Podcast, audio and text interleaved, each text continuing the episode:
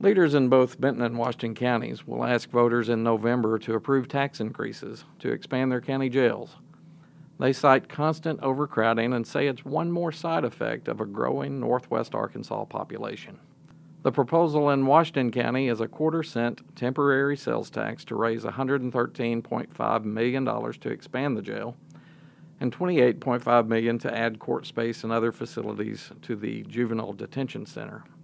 In Benton County's a 1 8 cent temporary tax would fund a $206 million expansion of the jail.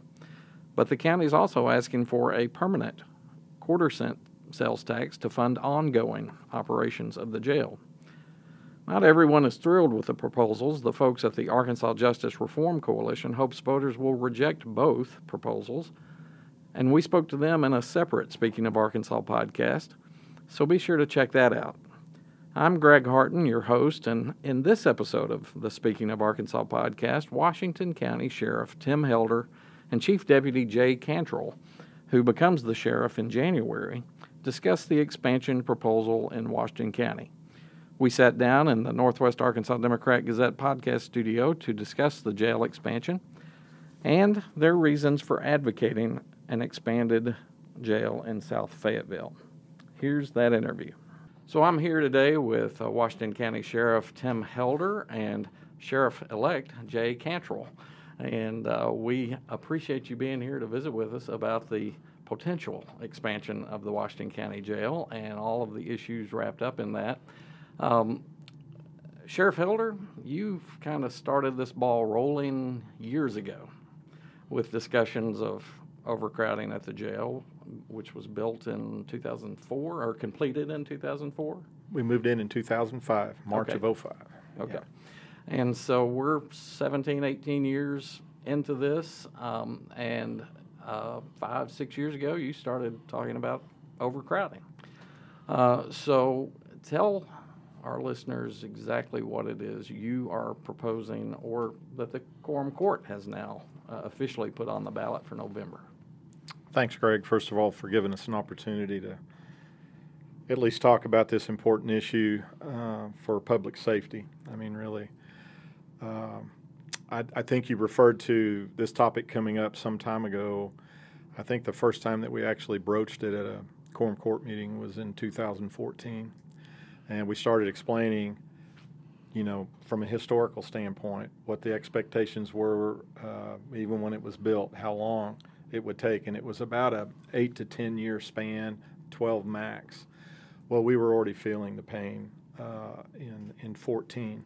So we started the process, process then in earnest, trying to work administratively within our own facility to try and manage that population in a responsible way.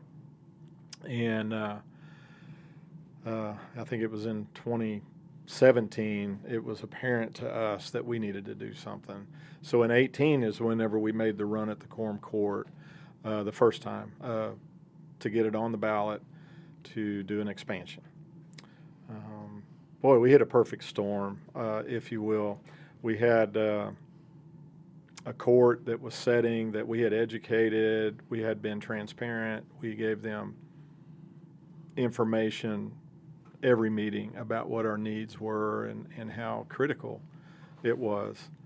And uh, boy, we rolled up on election time, and the setting court uh, on the night that we were voting to move it to the ballot, one member in particular said, I think that we ought to hand this off to the incoming court. And guess what? That's what they did. Well, the perfect storm I'm talking about was part of that, but then we just had a real shift in personalities. Uh, we we went from kind of a you know uh, equally balanced, you know, weighted heavily on one side to another, but to a really heavily balanced uh, conservative court, if you will. Well, in all fairness, uh, some of those guys had run on a platform, you know, hey, we got to get our arms around this this county budget, and as you know or may not know, the the jail is a big part of that budget. And if you're not educated on the operation, the constitutional mandates and requirements, then on the outside looking in, you're probably going, "This is an easy fix. You know, we can we we'll get our arms around this thing and no big deal. And we sure aren't going to pass a tax. That's another platform issue. No new taxes. So that's what we were handed uh, whenever they they uh, passed it on to the new court. Uh, in fact, rules were created with the court to not allow anything to move on to the full quorum court without first going through committee. Well, we, we couldn't get it out of committee, that discussion in. So it was a very frustrating time for us because we knew how critical uh, this was and that it wasn't going to get any better. So we went back to the drawing board trying to figure out how can we how can we convince this group of how critical this is for public safety, for way of life, culture within Northwest Arkansas that's growing so rapidly um, that we've got to do something. Well, it wasn't, what was it, a year and a half later that COVID hit. Nobody expected that. We've never, Sure. we've never experienced that uh, Yeah. in my 43 years, anything uh, in law enforcement like that, especially not in a detention setting. Well, it's horrible. Uh, uh, it, COVID was a horrible time in all of our lives. We were afraid. We were uneducated. We really didn't know what was going on. We were trying to educate ourselves. We were doing the best job we could uh, to keep our detainees uh, under good medical care. And um just uh as a byproduct, we ended up by, I think last month, we had surpassed 13 or 1400 active cases within our jail over that span of time. No deaths. Uh, the only hospitalization we had was one guy that just didn't want to uh, avail himself to our medical process. All right, I said all that to, to get back to how COVID affected uh, our population. It was a devastating event, but in a way, it saved us because we were able to. Uh, decrease our population in such a significant way that it gave us some breathing room. We did that as responsibly as we could. We listened to our medical staff. We worked with the prosecutor's office and the courts to try and identify people that, on the surface, the, their prior arrests, their current arrests, were not violent. And so we released in mass a lot of people that were older, they had medical conditions, and, and we got our numbers down it was critical to get our numbers down for COVID, but if you'll also remember, we had a real downturn from the employment end of things. We uh, we were working with no less than one shift short on people for a period of time. We got as high as mid 50s short of personnel in the jail. So that the COVID uh, decrease in population was timely, and uh, in a sense, we were grateful uh, to be able just to just to catch our breath. Well, you know, we've we've kind of reported this back to the quorum court and the public. Anybody that'll listen, what we anticipated happening did in fact happen. Whereas the the majority of people that were released were later uh, arrested for either subsequent law violations or uh, warrants issued for failing, failing to appear in court, which has contributed to our growing population again. So uh, in 18, we were requesting it. We got a little respite in 20 in there. Now we find ourselves in 2022 uh, just unmanageable. I mean, it's our our numbers are going up at such a rate that, that it's like a it's like a locomotive coming at you, and there's no slowing it down. I mean, we've done everything that we can think of that's within our power uh, to release people that we feel like will not uh, hurt people if they get out. Um, we're just at a point now that the numbers they're just increasing at alarming rates. We've got to do something. I think I released my press release to get this thing out to the voters. I think it was in uh, May, and our numbers then were holding around 750, unmanageable, probably 110 percent above uh, what the recommended uh, numbers are within a detention center, just by standards. What I mean by that, Greg, is that if we have 710 beds, then about 85% is our operational capacity for a safe and secure environment due to, you know, uh, people being segregated, uh, classification issues, a, a variety of things. That was in May. Our numbers now are holding pretty steady, over 800. Uh, our high this week, this past week, was about 840 or 50, for no for no reason. We didn't have a home ball game. We didn't. It was a Wednesday, and we were overwhelmed. So there's really not anything you can point your finger at and say, "Wow, you know, let's get ready. You know, they're Yeah. coming." And uh, with our growing population, this this is not going to change. So tell me, just just to lay the groundwork here Mhm. for the rest of our conversation, the the what will be on the ballot for people to consider? Yes, sir. So uh, we worked with uh, the Quorum Court and finally got to a point to where they they agreed to put the uh, jail expansion on the ballot in the general election in November. Um, Judge Wood uh, wanted to put on uh, a side initiative that would allow uh, a new court expansion or a court building for juvenile And that's Uh, that's county judge county judge uh, Joseph, Wood. uh-huh. not not a not a circuit judge. but- Correct. but- but- yeah. So the in, in our world, constitutionally, the county judge is responsible for facilities, and that's and in Washington County, is responsible for uh, the juvenile detention center and things that related to that. So, other than our jail expansion, uh, we're asking for uh, I think it was a hundred, uh, hundred million, and then uh, there was twenty-five million additional for the uh, juvenile uh, issue. Now, if you remember back in, uh, I hate to keep going back and forth. I should be letting you ask the questions without me rambling. But here's the deal: in 18, when we made this proposal, we were looking at a, a doubling of our facility, and we were looking in the range of 50 million to 60.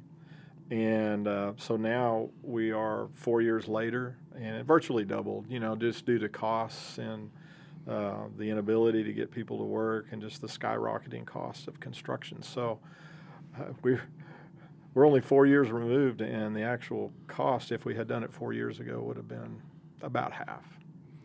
And so to fund the proposal, you're talking about a sales tax increase of a quarter cent. Is that correct? Yes, sir. So what we are asking the uh, citizens to do is to weigh in on this, become educated as to what is going on within our criminal justice system. Why is it that our detention center is so overwhelmed? And have we done everything that we can to get us to this point? And then on the ballot, what we're asking is that they pass a quarter cent sales tax that has a lifespan that will cover the payoff of the bond. And that's it. So there, there is a period of time that the tax will be uh, levied, and then there'll be a time when it goes away. Okay. Um, I think we'll come back to the, the tax and, and all of that a little bit later, but I wanted to ask just a question that's almost too simple for me to ask, maybe not for, to answer, but can you, you've talked before about how you have a responsibility, both of you guys, you'll, you'll be the sheriff Yes, come sir. January, will have the, um, you have the responsibility to, to accept people, hold people in jail, but you don't actually make the decisions about who comes to your jail. Um, uh, obviously, sheriff's deputies bring people, but other law enforcement uh, agencies are involved, uh, the courts. Just who sends people to jail? Yeah. So, uh, well, all the law enforcement agencies within Washington County. Um, that could be our what we refer to as our small towns. They're not so small anymore, but the Farmingtons, Prairie Grove, Lincolns, West Fork, Elkins, everybody, and then your big two, Fayetteville and Springdale. And and that's a great uh, segue into this. We did not have to deal with Springdale's prisoners other than their felons. Um, in 18 when we were they had a, a jail if you'll recall well they have since closed their facility and that's another piece to this puzzle that we're being overwhelmed by is just the sheer numbers. They bring them in, in vans uh, to the detention center, and uh, those are numbers that are probably around the eight eight to ten thousand mark of actual bookends that uh, we've we've seen an increase every in. every year. Yes, sir. Yes, And, sir. and and so Springdale closed their jail a few years earlier. Fayetteville closed their jail. Why? You know, I, I hear sometimes from people saying, "Well, why did they let the cities close their jail if it was going to cause the county a problem?" Yeah. Well, constitutionally, the sheriff is responsible. That that's the business we're in. But uh, constitutionally, one of our three prong responsibilities is to run a detention center. The cities historically just did it because that was part of it, you know, and, and they had a jail. But from a uh, administrative and management standpoint, why would you run a jail if you weren't constitutionally mandated to do it? And I think that uh, from their perspective, it was very smart uh, to get out of that business. They're not experts in running a detention center, and I think you would agree that in this litigious society that we're in, uh, that's where most of our exposure comes from is is in operating a jail or a detention center. So, why did you said why did we let them? I don't know who let them. I don't know how we could have prevented it. Um, And and they just reached a point where they they were not constitutionally mandated to do it, so they should close theirs down, and then Yeah. the county jail is still there to, to yeah, handle all. For that. Yeah. instance, Springdale was in the process of of building a new uh, police department and city administration building. And I can't blame them for this, but they just didn't want a jail to be a part of that process, right? Moving forward, um, I don't. I just don't see where a city would want to keep a detention center. You know. Uh, So, so we started in on this talking about the cities, smaller and larger cities send people to jail. Who else sends people to jail?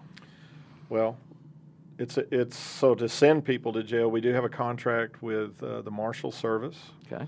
and so we have a very uh, good relationship with them. We also have felt like, and we've articulated this to people that would argue that we shouldn't be involved in that relationship, that we actually should.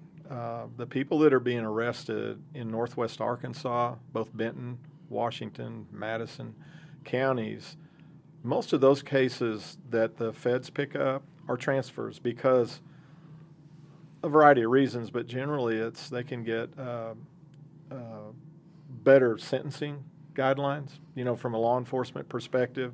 So they're picking up a lot of cases that are worked by local law enforcement. Um, the crimes are committed locally. Uh, their family is local. And from a budgetary standpoint, fiduciary responsibility, we get paid uh, to keep them. So it's kind of a, a multi pronged uh, approach and look at that issue. Uh, I, I feel like it's a good thing that we continue that relationship.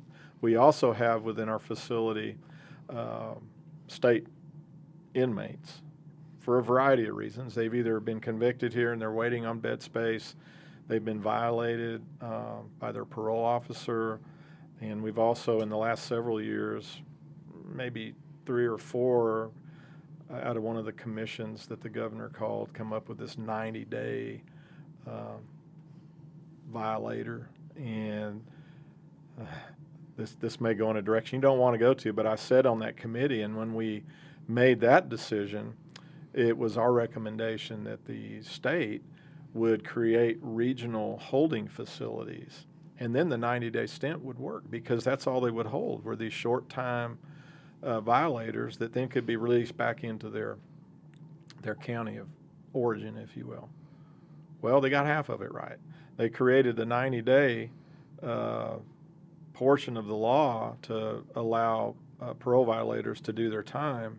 But guess who's the regional holding facility? It's the sheriff's offices across the state. The county jails are holding these folks. So uh, it's if you can't tell, that's a little point of angst for me. But anyway, so there's that, and then uh, Jay, jump in. I may be missing.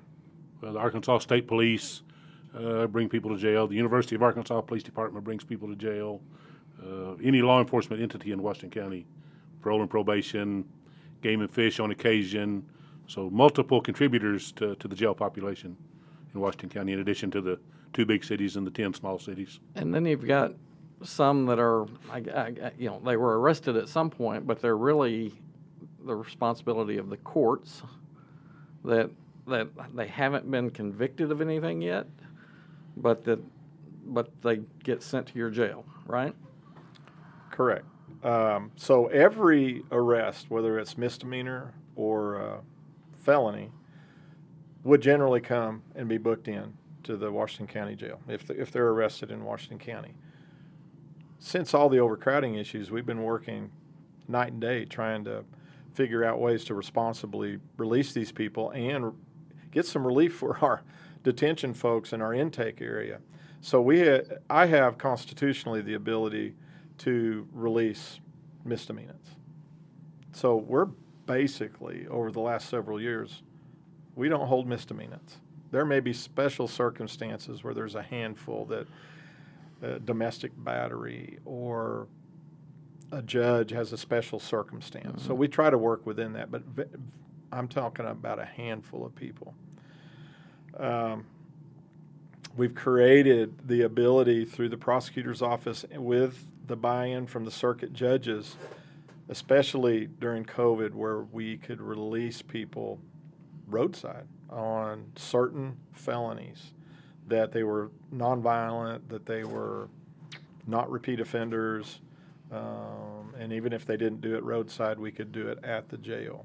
Um, and then for others that uh, are a, maybe don't fit that criteria, we have the ability and have exercised this to work with our prosecuting attorney uh, to get felony cites.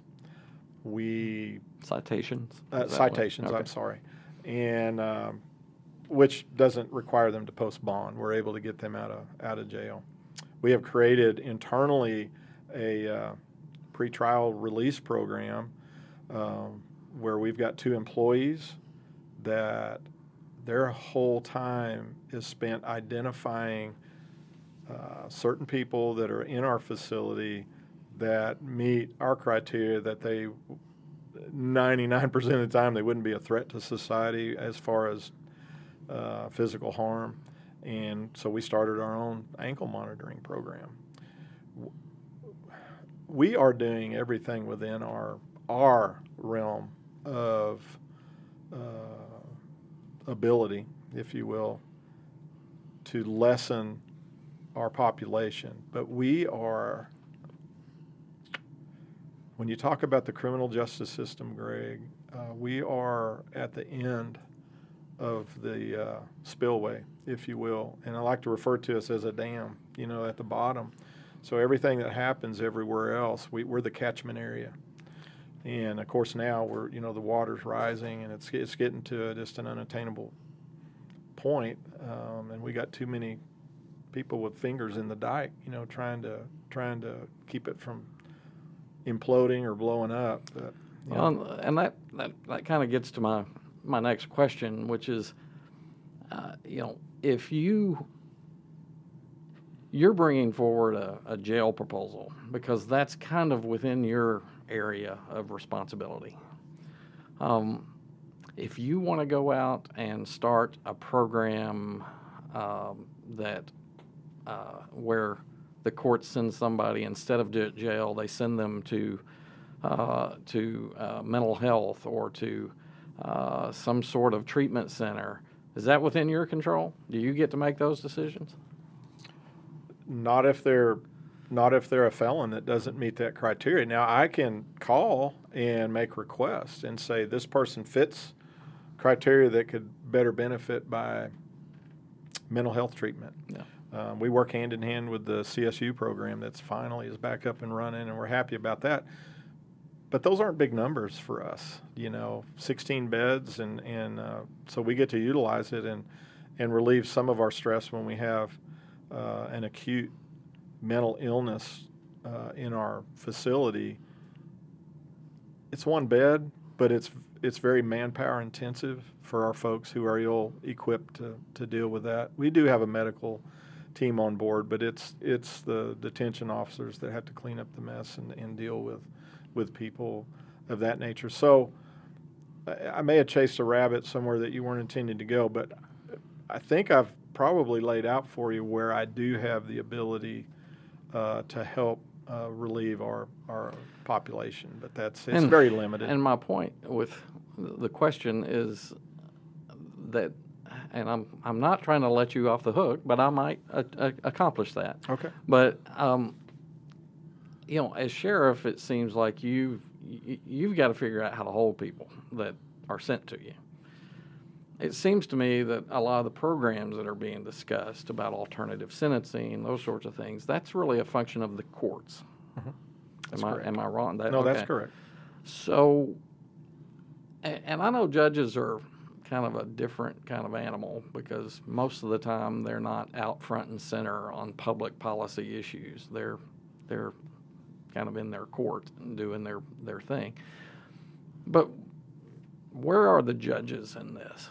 You know, if if the if the comments are, what you've heard from from the folks who feel like, you know, that, that there just hasn't been enough done to reduce the population before we go spending millions of dollars on an expansion. If if you accept that that some of that's true, is that not the judges that need to be out here explaining why it is that we need jail space as opposed to alternative programs? Yeah, and uh, it's probably a bigger issue than this the judge saying we're going to do this alternative program and this not this one. Um, I think the judges have certain mandates by statute that tells them, you know, who who who can who can we release, who can we work with, and what is the criteria for setting bond? Now, is there criteria in there for doing an alternative sentencing or program? There may be, but that's a question you may have to ask the judges. But I would have to agree with you that they would weigh heavily in on that part of the process.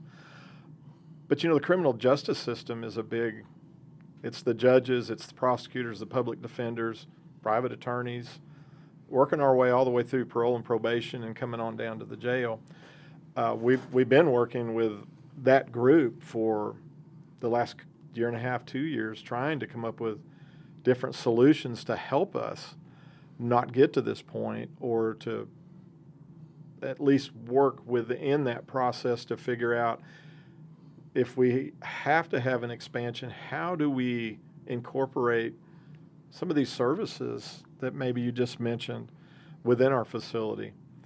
Greg, because one of the things that's not talked about now that probably the opponents, uh, at least from a uh, social standpoint, is that they people can't get their treatment. They can't see the NA or AA or continuing ed person or mental health.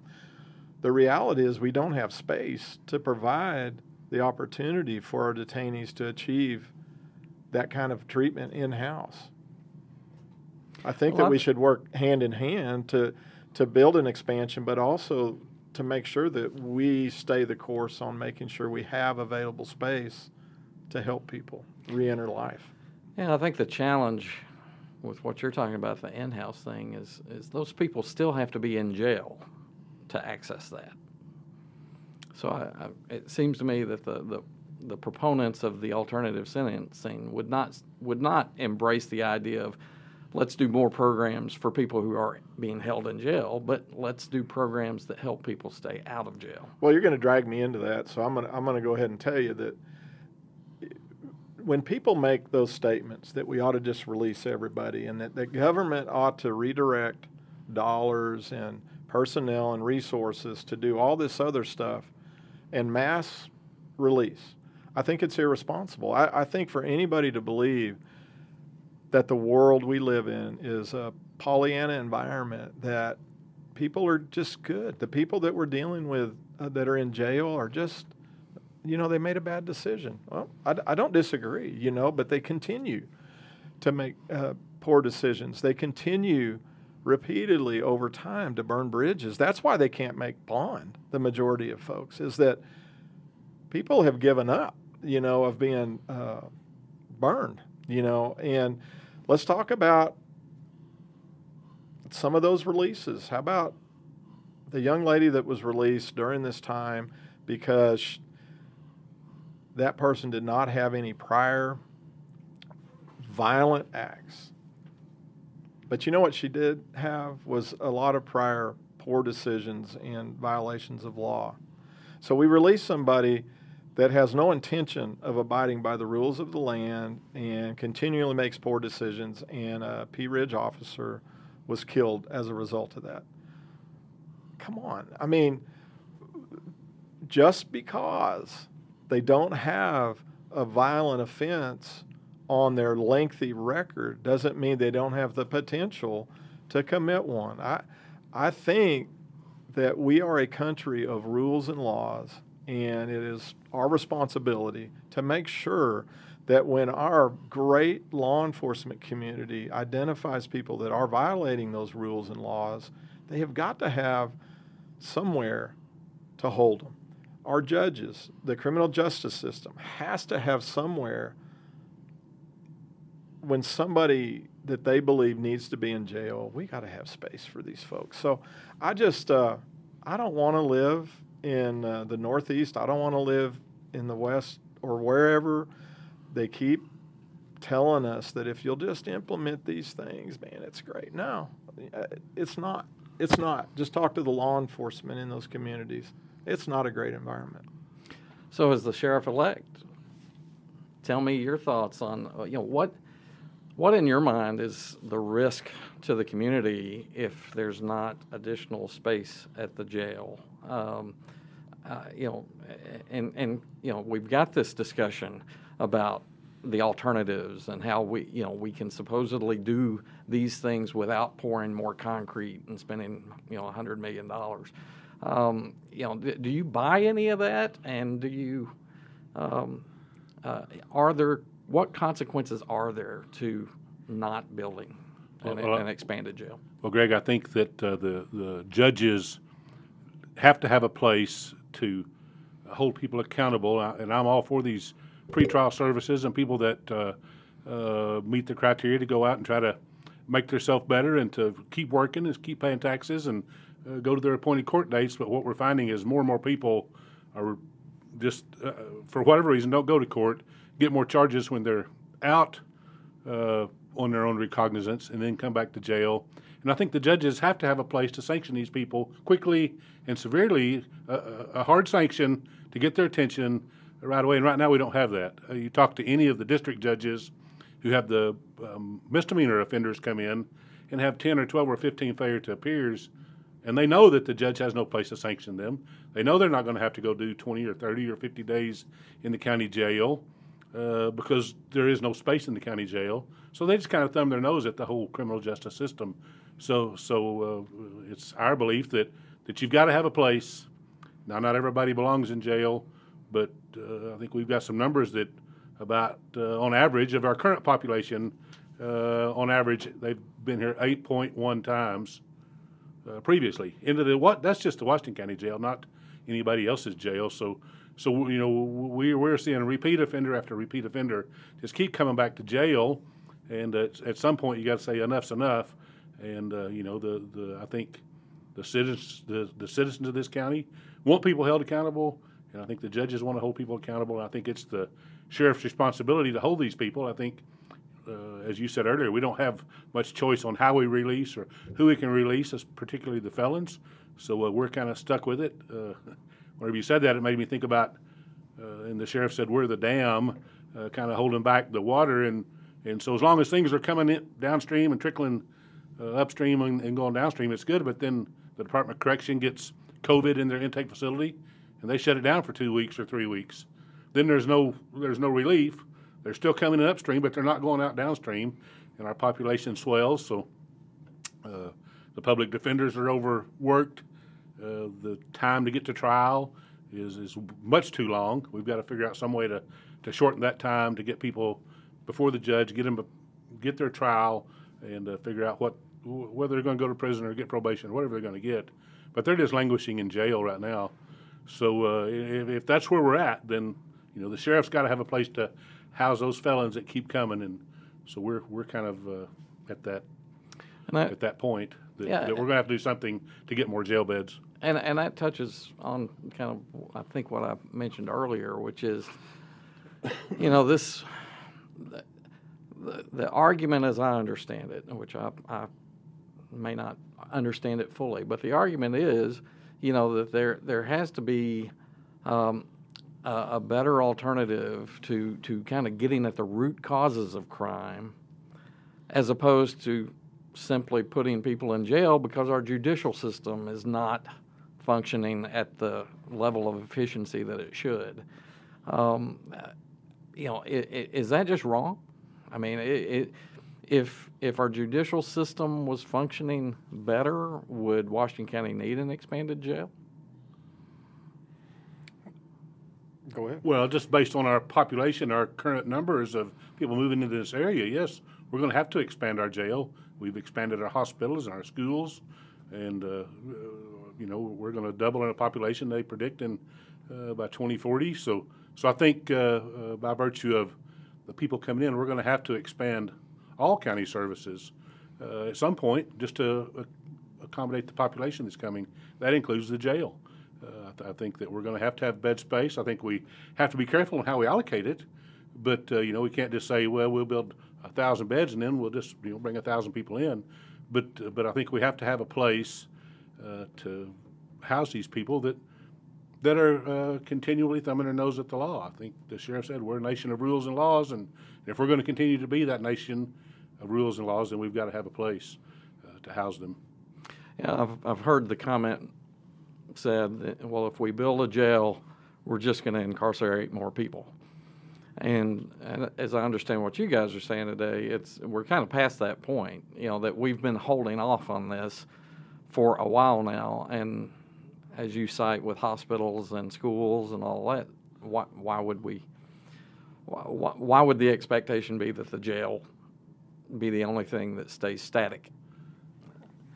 But because it's very Yeah. expensive to build jails. Yeah. It's very expensive to hold people in jail. Yeah. Uh, there is zero uh, return on your investment. Yeah. Or not zero. You know, you might you might re- you can rehabilitate some of these people, but uh, most of that rehabilitation should take place at the Department of Corrections. That's what the that's what it was designed for. That's what you know we, we set these sentences and we we uh, make certain things a crime and we set a period of a sentence of time that you're going to have to serve for violating that, and then then we try to rehabilitate them and try to get them a set of job skills or, or something. Uh, you know, these pretrial services will maybe help get them to trial, but uh, you know, uh, I joke with the sheriff a lot. You know, we've got a, a near 100% record of getting people to court that are in jail. it's the people that are out of jail we're having trouble getting to court. so. I, I can see that. So, so, you know, we we, do, we talk tongue in cheek about that, but obviously we can't have everybody in jail. But you know, um, part of what we talked about was uh, the sheriff and I talk a lot about the the bail bond industry. Like them or not, they're still part of the criminal justice system. If somebody's out on a bail bond, if a bail bondsman puts up the money for them to get out of jail, there's some oversight there. There's somebody watching over, making sure that hey, have you moved? Are you still there? Yeah. They contact them weekly or however often they choose, and they make sure they're at court They've because got- they- they got a skin in the financial incentive They've got a that, financial yeah. incentive to get Yeah. them to court.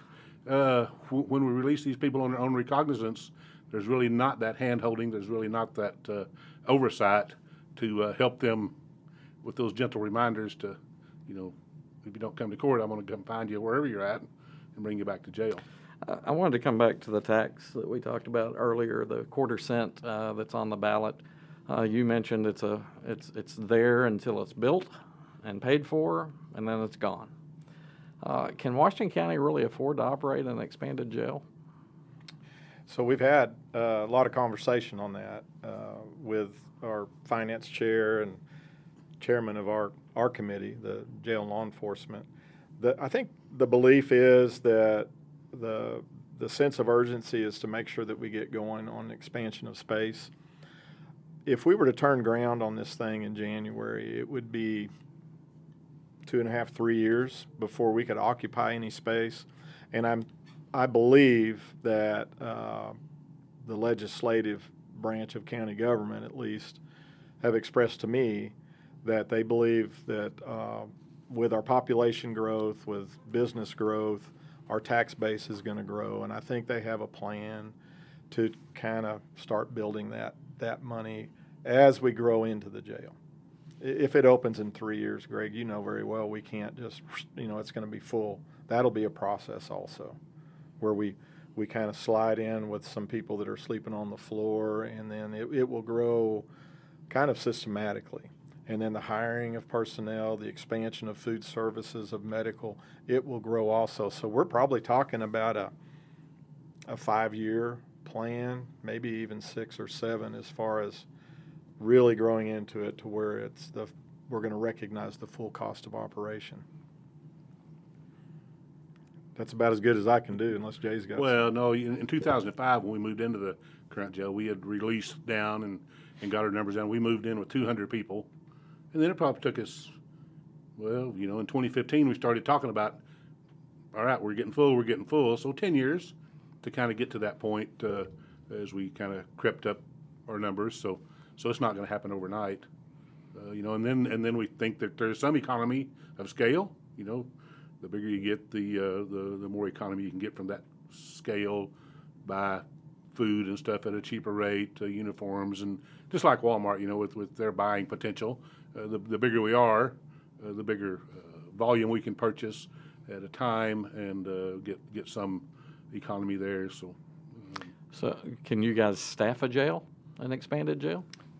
We're guardedly optimistic, and Jay can speak to this maybe, or just kind of tag on to what I say. But I explained to you the the drought of employees that we went through during COVID. We have turned a corner. Uh, I, I do want to give credit where credit's due, and our, our court listened to us. We were uh, rewarding our detention officers with premium pay through the COVID uh, issue. You're talking about the quorum court. I'm talking about Yeah. the quorum court. Yeah. And uh, so we, we were rewarding this under recognized group of our employees that, that were in the trenches throughout this thing by giving them an increased wage throughout that. But we were also warning them it's going to go away, you know, because there's a there's a starting point and an ending point with that premium pay. And uh, true to their word, uh, we were able to go to them during this this year and uh, just say we're getting ready to get to that point. And they raised the their pay to a point that I never would have believed it before. I'm old school where there's three or four different things in the work environment that draw people in. But in this case, the, the money did it. We went from being about 50 down start of the year. We are now under 20 for the first time in probably four years. So people are coming back to work, but we're also getting better quality applicants. I would I don't think it's out of the realm of possibility that we'll be fully staffed by the first of the year or shortly thereafter in our detention center. So having said that, I think that we're on the road to thinking positively that yes, I think we can. I think we can staff a new facility. Uh, Jay, you may have different thoughts. I don't know. No, I, I think that uh, we've seen that turn, and we're excited for uh, the future and what else. We've kind of re, re thought how we recruit people. In in the past, we would just let them come to us. Now we're kind of targeting the people we think will make good, uh, uh, solid deputy sheriffs, and kind of going out and because we, we we know that not everyone is going to take a college path. Uh, so so we've identified some uh, folks within the school systems because you know in the jail system we can hire someone at 18 so targeting maybe some of the uh, football coaches the basketball baseball coaches kids with that good solid work ethic that have that team mentality that may not be going to go to college but still are good kids good solid kids that want a good well-paying job that, that they can make into a career kind of target some of those people and get them up give them a tour let them kind of talk to some of their because you know, most of them have a friend or something or know somebody Sure. knows somebody that's there. So so uh, I think that's helping. You know, kind of the way we're recruiting and and who we're looking for, and and uh, so we're optimistic. Okay, and and my brain's catching up to, to your previous answer about the, the tax and, and helping to pay for operation of the jail. Um, I mean, it sounds like the answer is we're, we'll get to that later. We we we don't. I mean, there's not a firm plan for how to pay for the operation of an expanded jail as part of this package. You're talking about the operational cost. Operational cost of an expanded jail after you pay for it with this quarter cent tax that then goes away. Yeah, it might be oversimplification to say that there there isn't a plan. I, I think that there is a plan now. Whether it's can predict accurately what the future holds, probably not. Um, would Jay and I sitting here have preferred that we had a uh, a tax that would part of it would sunset at the retirement of the bond and then some of it go on like we currently have? Right. Absolutely. Because that way we would know uh, what that looked like. Um, and I mean, just to be transparent, if they get, you know, six, seven years down the road and it appears that they need additional, then they can go back to the voters and, and say, hey, you know, we've, we've tried, we've exercised all options. This was a last resort. So maybe that could happen. I don't I don't think anybody's anticipating that happens, but I, I want to make sure everybody's aware of what could happen. And you say that there's a plan.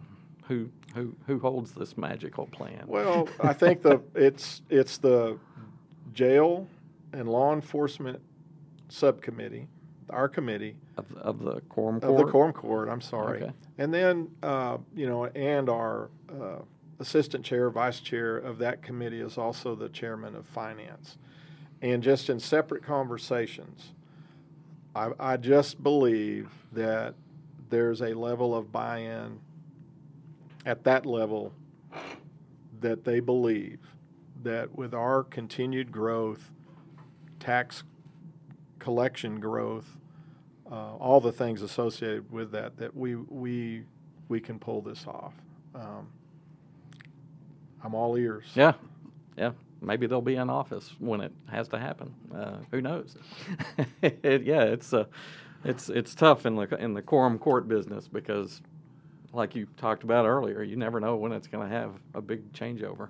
Correct. Um, okay. Anything else about the jail uh, expansion? Uh, what's what's the fundamental thing that uh, you want taxpayers out there to understand when they go to the polls? Well, we can look within the state and we can look at uh, other county jails, detention centers that are overrun and there's mass release going on and, and experiencing shootings uh, and violent crime at a, a very high rate. Um, Little Rock is, I think they're experiencing about a shooting a day at the at the rate they're on now. Just a weekend or two ago, they were in the teens in the number of, of shootings that took place.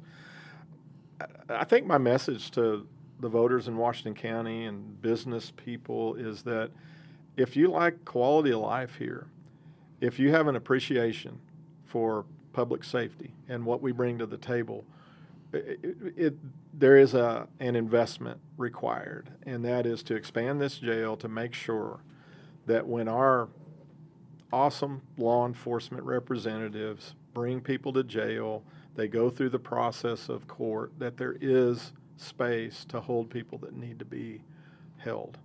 And I think this is our opportunity uh, to get that done, Greg. Okay. Well, gentlemen, I sure appreciate you uh, coming to visit with us and uh, answering these questions. And I guess we'll see on November, what is it, November 8th?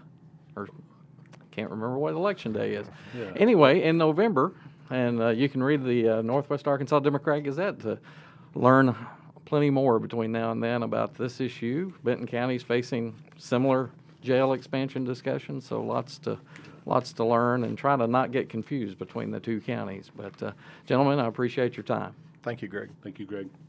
This Speaking of Arkansas podcast is a presentation of the Northwest Arkansas Democrat Gazette. You can find this podcast on Stitcher, Apple Podcast, Google Play, SoundCloud, and other podcast platforms.